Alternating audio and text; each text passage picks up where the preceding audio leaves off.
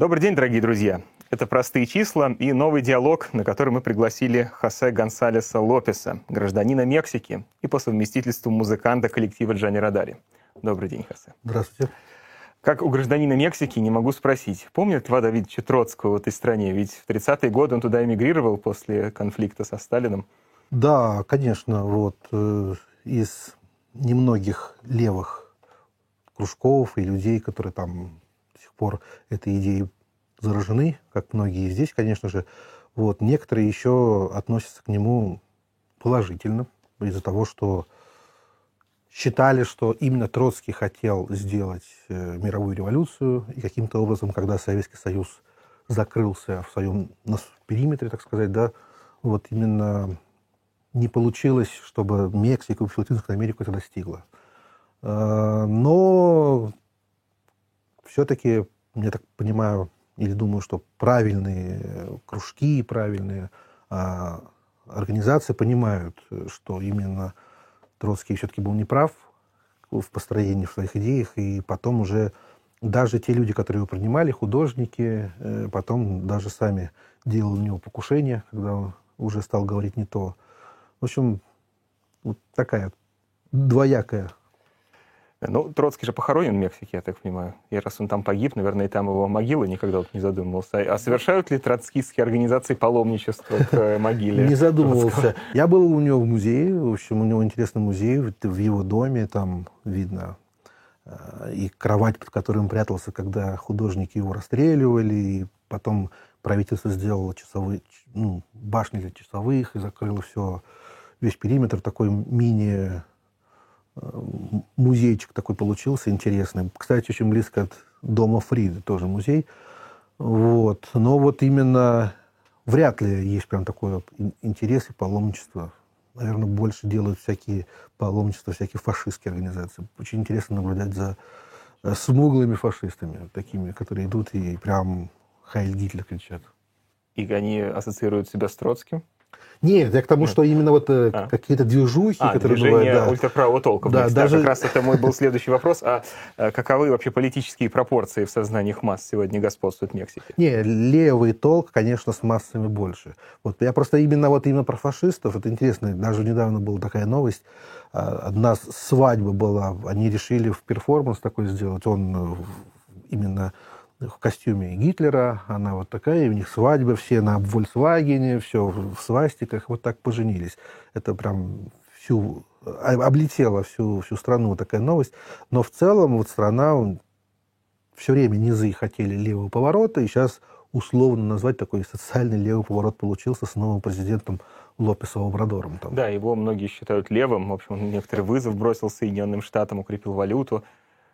Ну, конечно, он это, ну, это левость с точки зрения тех, которые говорят, мы за неолиберализм, мы за Америку, то, та партия ПРИ, которая была больше 70 лет, вот, это, конечно, левый поворот, но это такой же левый поворот, э, как и те люди, которые там думают, что сейчас Владимир Владимирович все-таки достроит СССР 2.0, придет, всех спасет, уничтожит гадину американскую, да, и вместе с коммунистическим Китаем сейчас все сделают правильно. А как, кстати, мексиканцы смотрят на Россию, на противостояние России и Запада в нынешних условиях СВО и Украины? Ну, вот э, я как э, представитель испаноязычного мира в Москве э, знаком с многими э, латинскими товарищами там и испанскими, да, вот в Мексике нет вот такой украинофилии, ну, как украинофилы, или как сказать, вот, как бы все-таки все равно все за русских или в целом не, не влезают. Но это, наверное, замешано на каком-то антиамериканизме. Да, степени. в Мексике мне так повезло, что я, получаюсь, э, русский и мексиканец, и обе страны э, пережили исторически такой, э, такую ненависть к Америке по своим причинам. В общем, как бы это позволило, чтобы вот во всем этом Э, Мексика и люди, и президент до сих пор держат некий такой нейтралитет. То есть не, не рвутся, как какой-нибудь Болсонару или кто-нибудь еще, там, чтобы сказать сразу, да-да-да, там, защищаем или осуждаем или все такое. Вот как бы все-таки Мексика держит нейтралитет. Мексика долгое время находилась под экономическим давлением Соединенных Штатов. Я напомню нашим зрителям, была такая североамериканская зона свободной торговли, нафта. Ее потом переделал э, Трамп в организацию с другим названием, э, которая теперь состоит из э, первых букв стран Соединенных Штатов, Канады и Мексики, как она там называется, я уже забыл.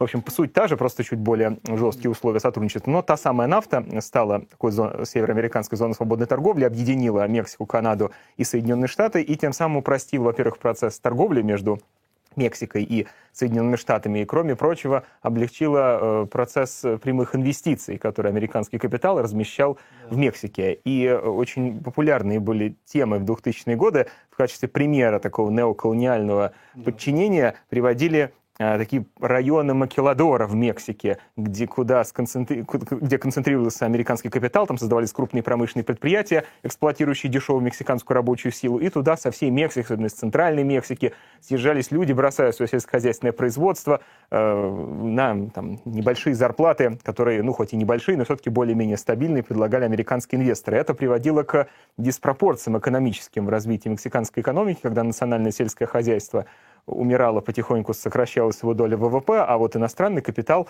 усиливал свою роль и тем самым осуществлял и политический диктат в Мексике. Насколько сегодня сохранились эти отношения, свойственные там, к концу 80-х, началу 90-х? Ну вот, э, по-испански, наверное, это называется «Тратado Libre Comercio», нафта, вот это вот. А я скажу так, последний президент, э, который считает, что в Мексике добился всего, он национализировал в свое время нефть, э, ну, все ресурсы, и американцам очень не нравился, это президент Лазаро Карденес. Вот, и он в свое время именно поднял экономику Мексики, был такой всплеск всяких национальных предприятий и так далее. И даже я чуть-чуть застал в 90-х э, нашу в штате Найрит, где я жил, да, вот называлось э, «Золотое побережье» там, э, там и табак выращивали, там делали Мальбору, Кэмл, там разные вот эти марки мировые. Вот в нашем штате тоже Левайс шили, там были какие-то, вот, вот, наверное, вот это больше связано с макеладорами. Вот. Но вот постепенно все это уничтожилось с, с этой нафтой, и даже вот, вот, вот в этом Тратау Либре Коммерсе был такой момент. То есть Мексика, если, э, наверное, в курсе немножко мексиканской еды, там такос, буррито, все вот это все построено именно на кукурузе, вся, все питание.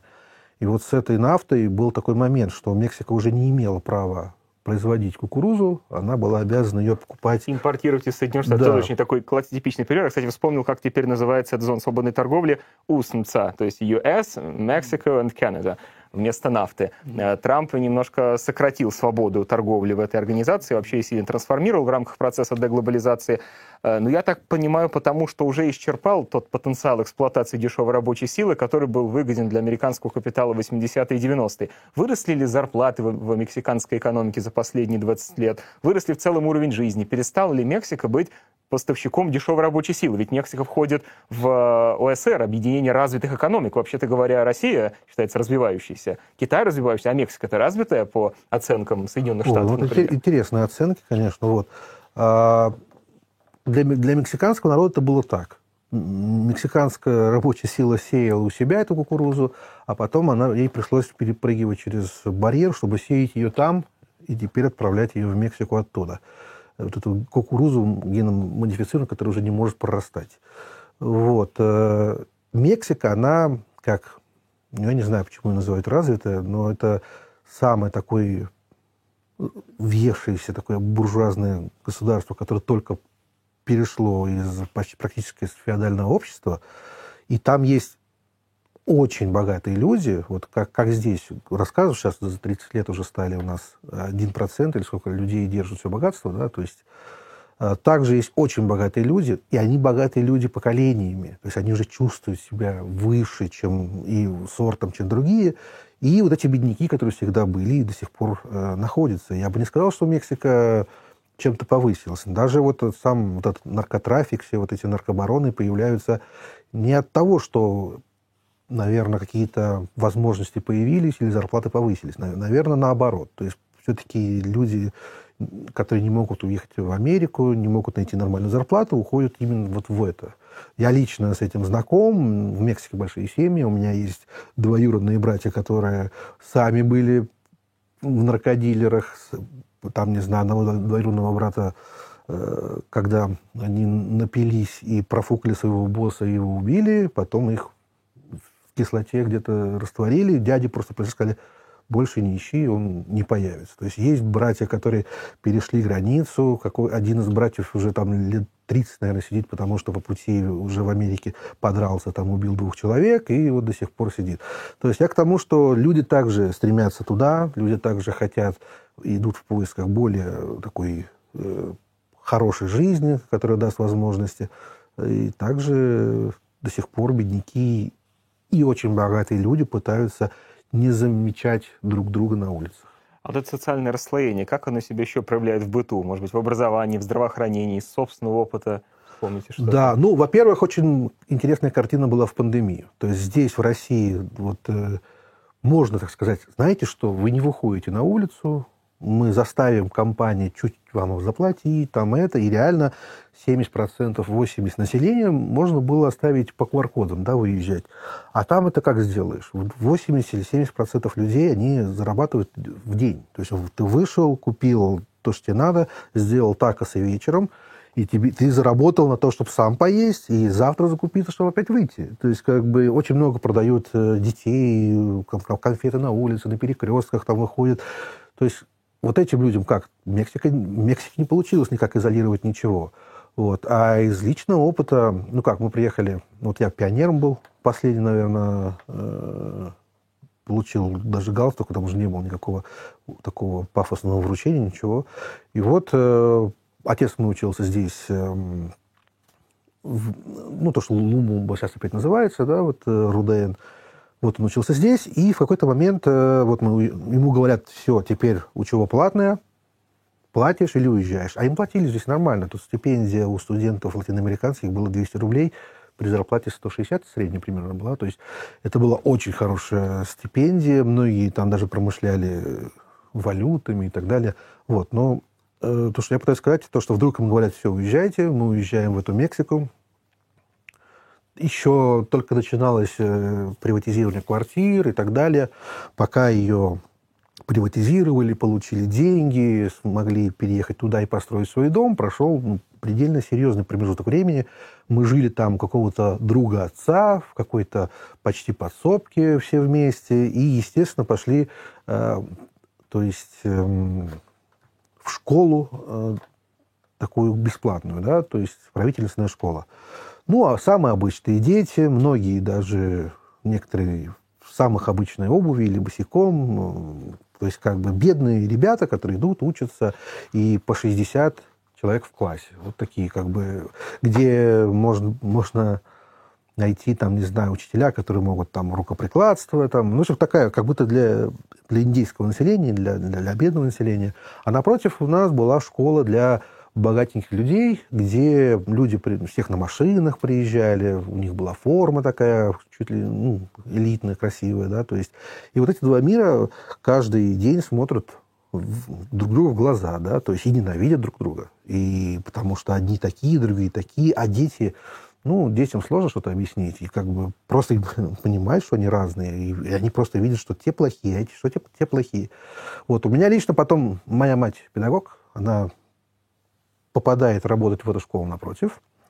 И по правилам этой школы дети педагога могут там учиться бесплатно. И на, настроя и мы вдруг из этой школы переходим в эту школу и уже с элитариями живем, да?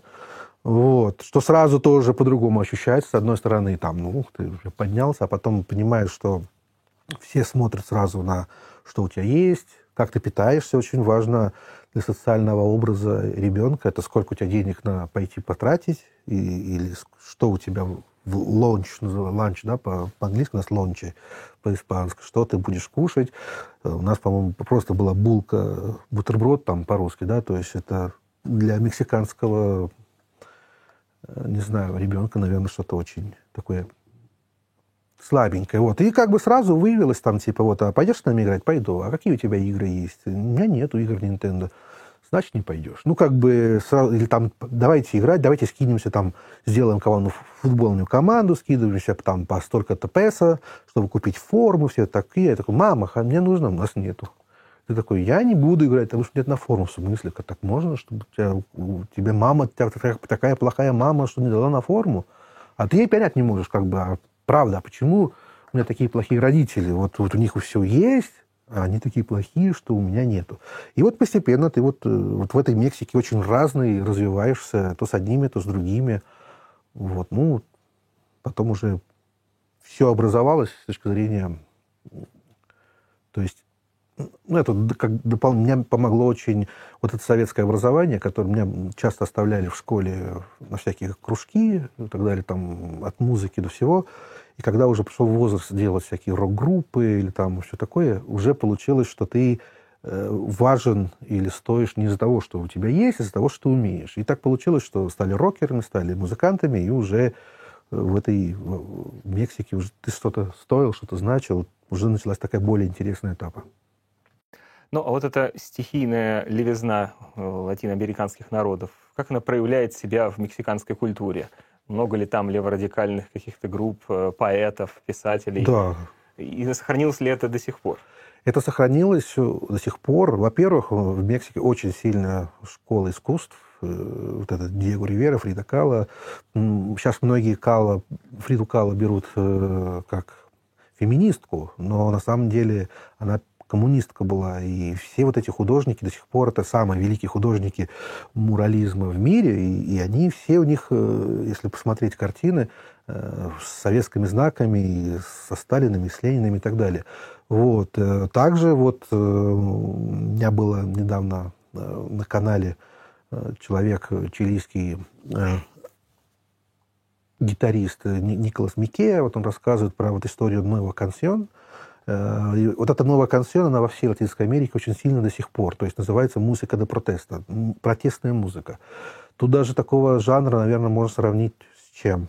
Как с явлением шансона, наверное. То есть как бы это люди именно рассматривают по-другому музыку, музыку которую ты, с которой ты говоришь правильные вещи, она отдельно от музыки, которую ты делаешь, чтобы, не знаю, чтобы играть что-то прикольное. Вот как бы и да, до сих пор есть очень много левых моментов. Единственное, что Мексика условно э, застыла на этот момент, когда пришла перестройка. Она понимает условно, что Советский Союз было круто, но никто не разбирается, как здесь, да, вот уже много людей там разобрались со всеми вопросами, где правда, э, не знаю, вот в этих э, ну, 37 год и так далее. Все вот с этим уже все разобрались. А там нет. Нужно все это переводить и вести агитацию, пропаганду на испанском языке, чем я стараюсь заниматься, чтобы именно объяснять, э, что, что, что произошло, как это и почему э, это важно, все вот то, что это происходило. То есть есть такой не, некий левый э, дух в Мексике, да, который очень легко увести в неправильное направление. Как, например, ну вот э, Маркус, да, командант Маркус, э, он в каком-то образе, все равно же рыночное понятие у него, он же за рынок, он взял, э, сделал условно революцию, два штата отбил, до сих пор там их держит, вот, индейцы... Которые... вот, это поподробнее, пожалуйста. Я думаю, что наши зрители эту историю не знают. А, ну, э, Откуда взялся Маркос и почему он смог отбить два штата? В 92-94 годах, э, когда пришел такой президент Салинос де Гуртари, который именно продал всю Мексику э, экономическим, ну, американцам, там всего тогда, его больше всех ненавидят. Если, если есть ну, наш Горбачев, такой же лысый, по-моему, у него тоже что-то есть на, на макушке. Вот. И в общем, он э, именно взял и, и раз, начал продавать земли. А в Мексике, ну, как бы примерно ну, 30%, 25%, я, я точно не, не, знаю, да, но это индейское население. Вот, про которых можно забыть. То есть они сидят там себе в горах, там где-то у них э, нет медицины, никогда не было школ, никогда не было ничего. Туда на вертолетах только Кока-Кола спокойно доезжает, там торгует, там, в свои местные магазины. Вот какой буржуй может к ним добраться туда? Медицина вряд ли доберется. У нас в Мексике, ну, не знаю. Я думаю, за зиму условную, да, в которой у нас нуля-то никогда нету, умирают больше от холода или от болезней детей индейцев, чем русских от мороза пьяниц в том числе. То есть это такая, такая... То есть там люди собирают всякие одеяла, шлют наверх, потому что реально ничего нету. Вот. И как бы все было бы нормально, если бы не было два штата, где так получилось, что в них 70% индейцев. И когда у тебя 70% индейцев, а 30% э, ну, креол, получается, да, вот, про этих индейцев забыть очень сложно. И вот как бы начались продавать все их плантации, все их земли, у меня группа, да, вот, и они спустились в гор, и их предводитель, командант Маркос. Маркос – это не имя, это аббревиатура. В общем, там сначала убили какого-то папа, а это интересный момент, чем? Вот что происходит, когда... Э, это сейчас к, теме, что надо отказываться от символов советских, потому что их э, буржуазия Э, экспроприировал нас, да, вот, был момент, когда ну, 20-й съезд как-то очень странно для всего мира повела себя э, коммунистическая партия, да, потом раз, перестройка. Это все левые движения коммунисты мира, которые разочаровывались от того, что происходило здесь, э, на родине социализма, можно сказать, да, и начинали искать новые пути. Теология освобождения – это когда попы среди этих индейцев, стали там, типа, искать новые формы, теперь с Богом, но давайте все-таки богачам давать отпор. И был такой э, батюшка, можно сказать, да, Папе, да, который брал и поднимал индейцев. Его, естественно, убили э, правительственные силы.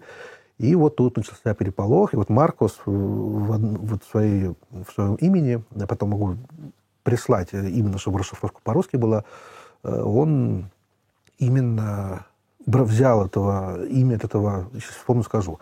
Вот, и спустились индейцы, просто захватили целые города. Естественно, к ним пришло э, правительственные войска, началась бомбардировки, там куча жертв, убитых. Но индейцы держали, спокойно отходили, как только ослаблялись, возвращались, и вот и пришлось подписывать с ними перемирие. И до сих пор можно похвастаться тем, что среди этих земель, я там был, там никакие транснациональные компании не въезжают, там, у них свои правила, наркотики там не проходят, там, ну, на, наверное. То есть они этим хвастаются, что там ничего этого нет, все эти пути, а это штат Чиапас, чуть-чуть штат Оахака, в общем, они держат весь этот момент.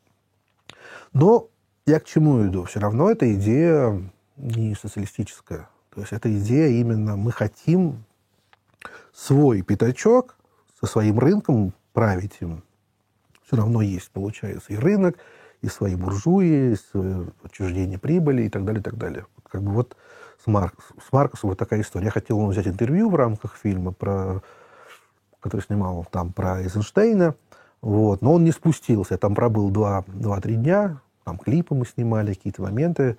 Э, вот, Караколь называется э, это место, где собирается вся творческая тусовка индейцев, там и кинотеатры есть, и всякие изобразительные искусства, они рисуют и все это делают, и вот, но пообщаться не получилось. Даже был момент, где я без спроса захотел сделать некий клип, меня их полиция окружила, там, и сказали, стоп, тебя есть разрешение на это, на это, на это, на то. А здесь кто тебе разрешал? Чуть не отняли все там камеры, то, что было. Вот, ну, я фото пришлю, может быть, посмотреть. А как дела с профсоюзным движением Мексики? Вообще какие-то организованные формы рабочего сопротивления можно ли там встретить?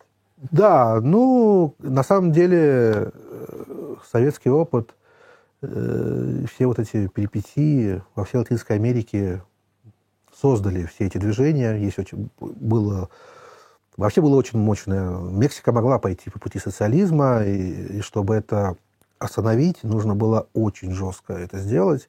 И в 1968 году на площадь Тлателолька были расстреляны, по разным данным, э, ну, около 2000 студентов. То есть это вот, официально 400, но это просто прям видно есть кадры, где просто со всех крыш их расстреливают, уничтожают, что-то похожее на Пиночета с Альенде, да, когда он собрал студентов на, на, на стадионе и там всех э, расстреляли. Вот. Но все равно эти движения многие остались, и в Мексике очень сильно выходят профсоюзы, и вообще казалось бы, и кажется иногда, что это просто людей, люди, которых очень легко увести в другое русло, левое, да, но, блин, революционная ситуация там ближе, там, там все это кипит на грани, все эти наркодилеры, все эти движения могут... Если бы не левый президент... Кстати, получается, что этот левый президент пришел, все и успокоил. Могло бы быть все что угодно, на самом деле. А вот какие политические силы левого толка могли бы претендовать на взятие власти? Нет. Э, если рассматривать с наших позиций, то это, ну, по моему опыту, да, то, что я видел, э, вот э, есть товарищи, которые по-другому это смотрят, да, видят в этом всем позитивные какие-то... Нет, я видел марксистские кружки, где сидят там кучка старичков, какая-то молодежь, мало людей, да, и вот они цитируют книжки, не книжки. А вот эти левые движения, которые, ну, по сути дела, не знаю, как Платошкин или что-нибудь такое. То есть, то есть это левые партии, левые движения, которые хотят все изменить магическим образом, идеализм полный. Вот, но ну, то есть, э, я имею в виду, левое и профсоюзное движение находятся порознь друг с другом? Оно вместе, но оно там, там как, как и... Тут, тут же есть профсоюзы везде. Просто они схвачены уже всеми. Так же и там. Они профсоюзы есть. Есть учителей, есть докторов. Они какие-то, есть какие-то моменты более еще защищенные для людей, как, как например, вот, э, у университетов у всех есть автономия. Туда не может въехать полиция, не солдаты вообще. То есть, если туда заходит солдат, это скандал. То есть, студенты могут спокойно Э, вещать и говорить что угодно. И если вдруг их начинают преследовать, они просто заходят в университет, там живут и туда никто не может войти, а когда это происходит, это просто весь народ встает, потому что это отбить было очень сложно. Так и Хаселя в Испании взяли. Он же где, где взяли? В университете, потому что была некая автономия, которую король взял и прекратил, чтобы туда спокойно вошли за ним. Вот, в Мексике еще это держится. И поэтому есть и профсоюзы, которые выходят и борются за свои права гораздо больше, чем здесь. Но нет базиса. Вот, нет, вот этого базиса, чтобы понять, а дальше-то куда. Нет, они просто умеют бороться или иногда выходят за какие-то моменты. Они умеют солидаризироваться по разным поводам. Там у нас был нюанс несколько лет назад, где у нас даже есть вот такое, э, идет митинг, и студенты спокойно имеют право захватить автобус, выси, ну, попросить людям выйти и поехать на митинг в другой город на этом автобусе. И раз-раз там 8-10 автобус едут. И никто им не препятствует, потому что они приедут, помитингуют вернутся на автобусе, а профсоюз шоферу заплатит за это, потому что это правильное дело.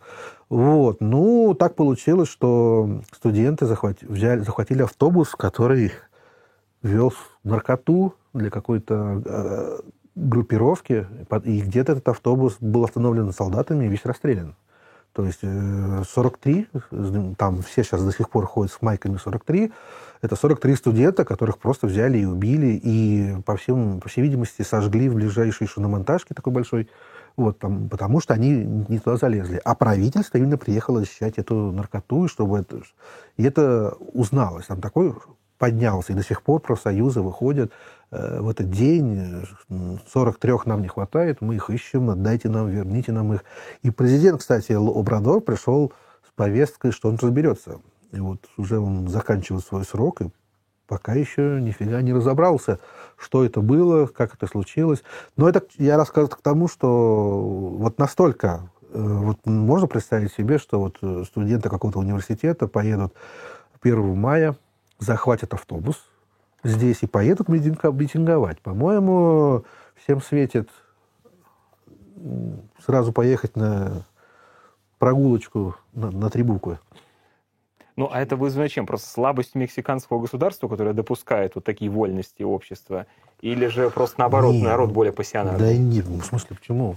Почему слабость? Это, то есть, как бы, государство, оно понимает, в принципе, что митинговать это вот хорошо. Но это часть какой-то культурной традиции или это свойство конкретного политического режима? Да почему? Это да вообще 1 мая, когда ты это идти и, и высказать, и вообще добиваться своей... Это пришло от, от нас туда. То есть и, и здесь такое было, и просто оно все уничтожилось. А так-то идти и сказать свое слово имели, имеют право или имели право люди. И там настолько еще имеют право они это сказать, что какие-то манипуляции, они выглядят как, ну, нормально.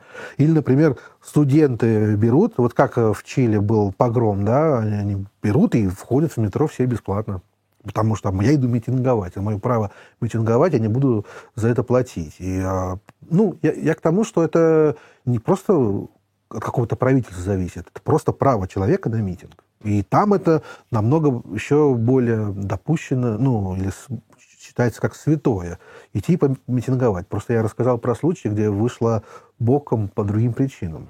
А так-то да. Но у нас-то в России это право, кажется, уже отняли. Я не помню, чтобы за последние годы в России приходил хоть сколько-нибудь крупный и радикальный митинг даже в мирном поле. Вот мне интересный вопрос в голову пришел. А э, вот в последний год не стало ли больше россиян в Мексике, ну, после начала мобилизации, СВО? Стало, и даже очень много. Вот я, двоюродная сестра, недавно поехала туда, э, и ей пришло... Я, у меня же с посольствами какая некая дружба есть, я с ними и съемки, и, ну, и дружим, и так далее.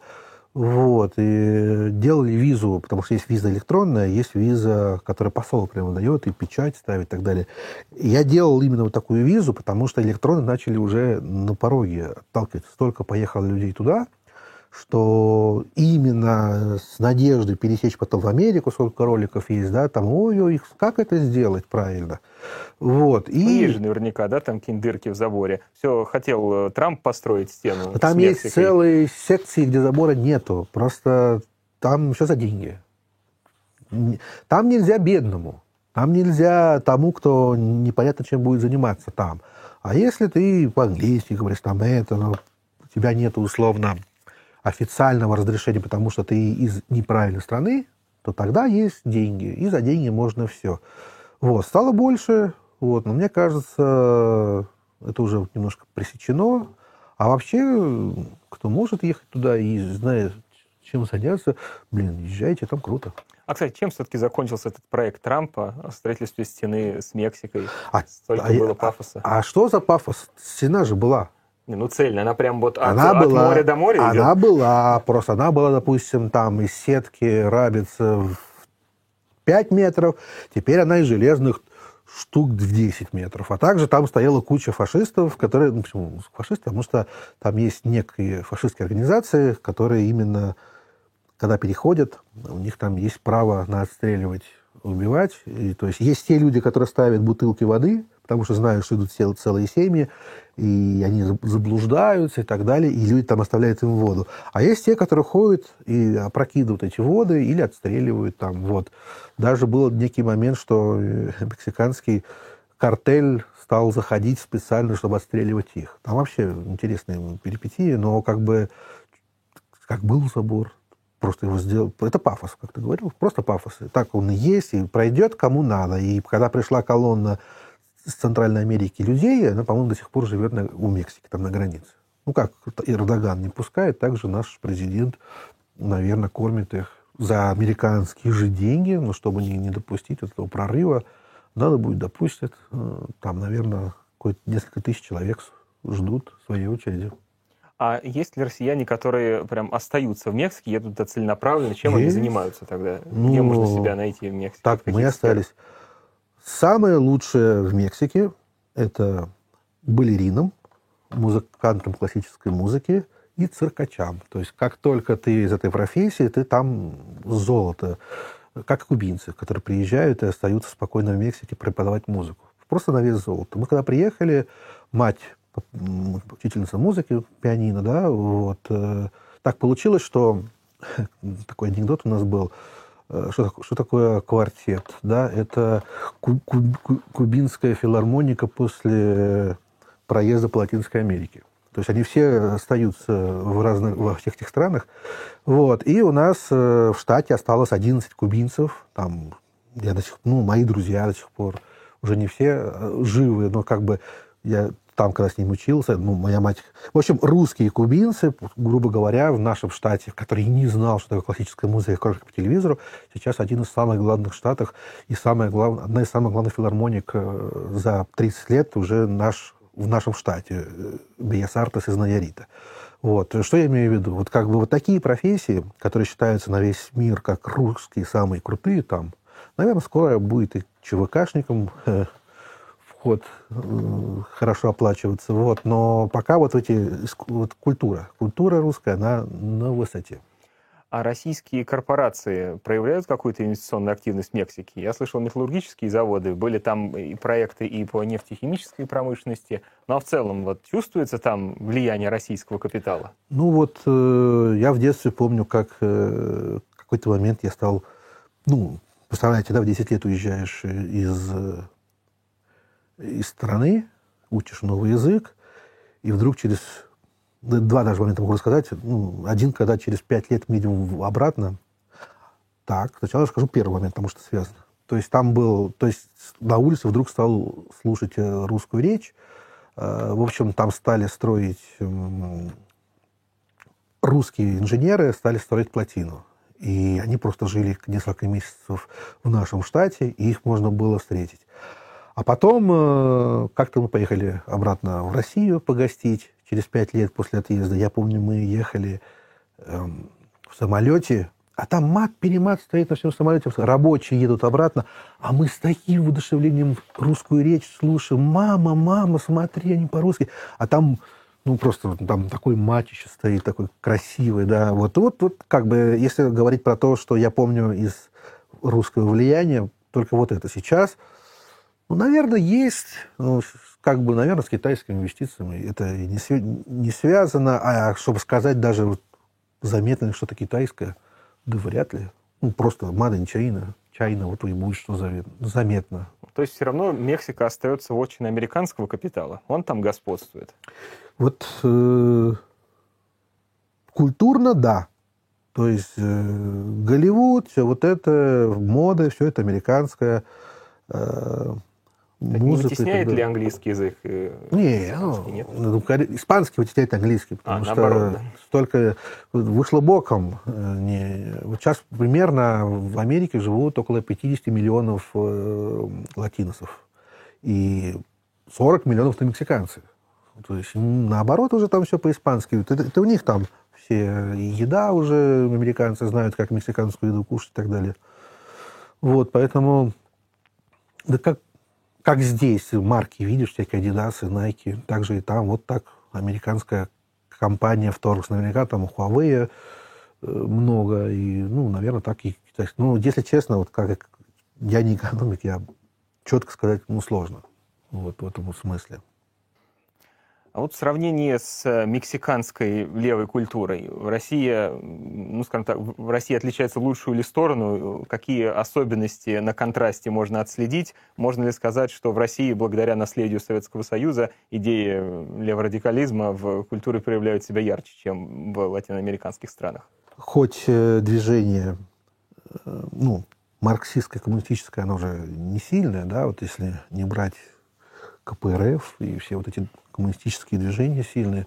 Вот, э, конечно же, мало людей, но э, есть очень, э, ну, очень люди, которые очень хорошо вот в этом разбираются, и клубы читательные, и все вот это начинает э, возникать. Очень интересно. А самое главное, вот в культурном облике появляется очень много людей, которые именно хотят через творчество правильные идеи немножко разъяснить.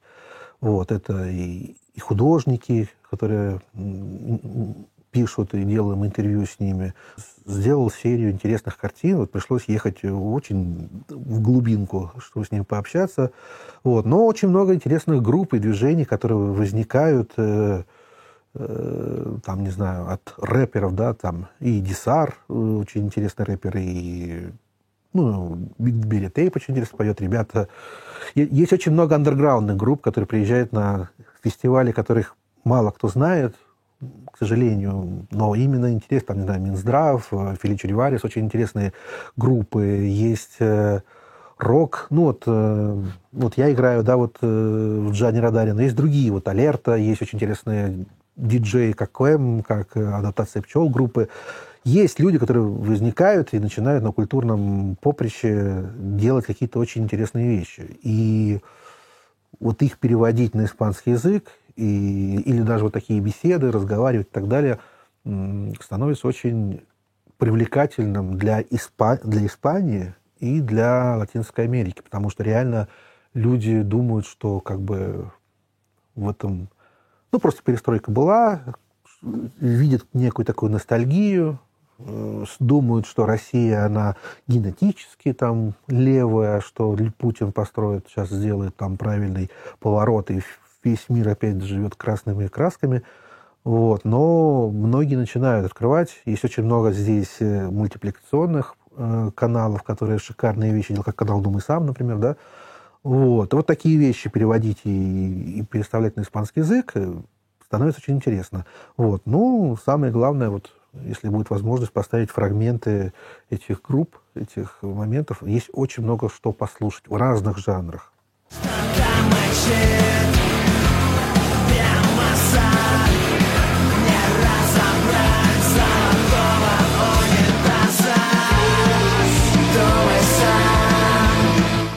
Это значит, что экономическая история – ключ к пониманию человеческой жизни как таковой. Религия, семья, государство, право, мораль, наука, искусство и так далее – суть лишь Сквозь канонаду бойни кровавой Мчались, чтоб рухнуть высокие травы Снег почерневший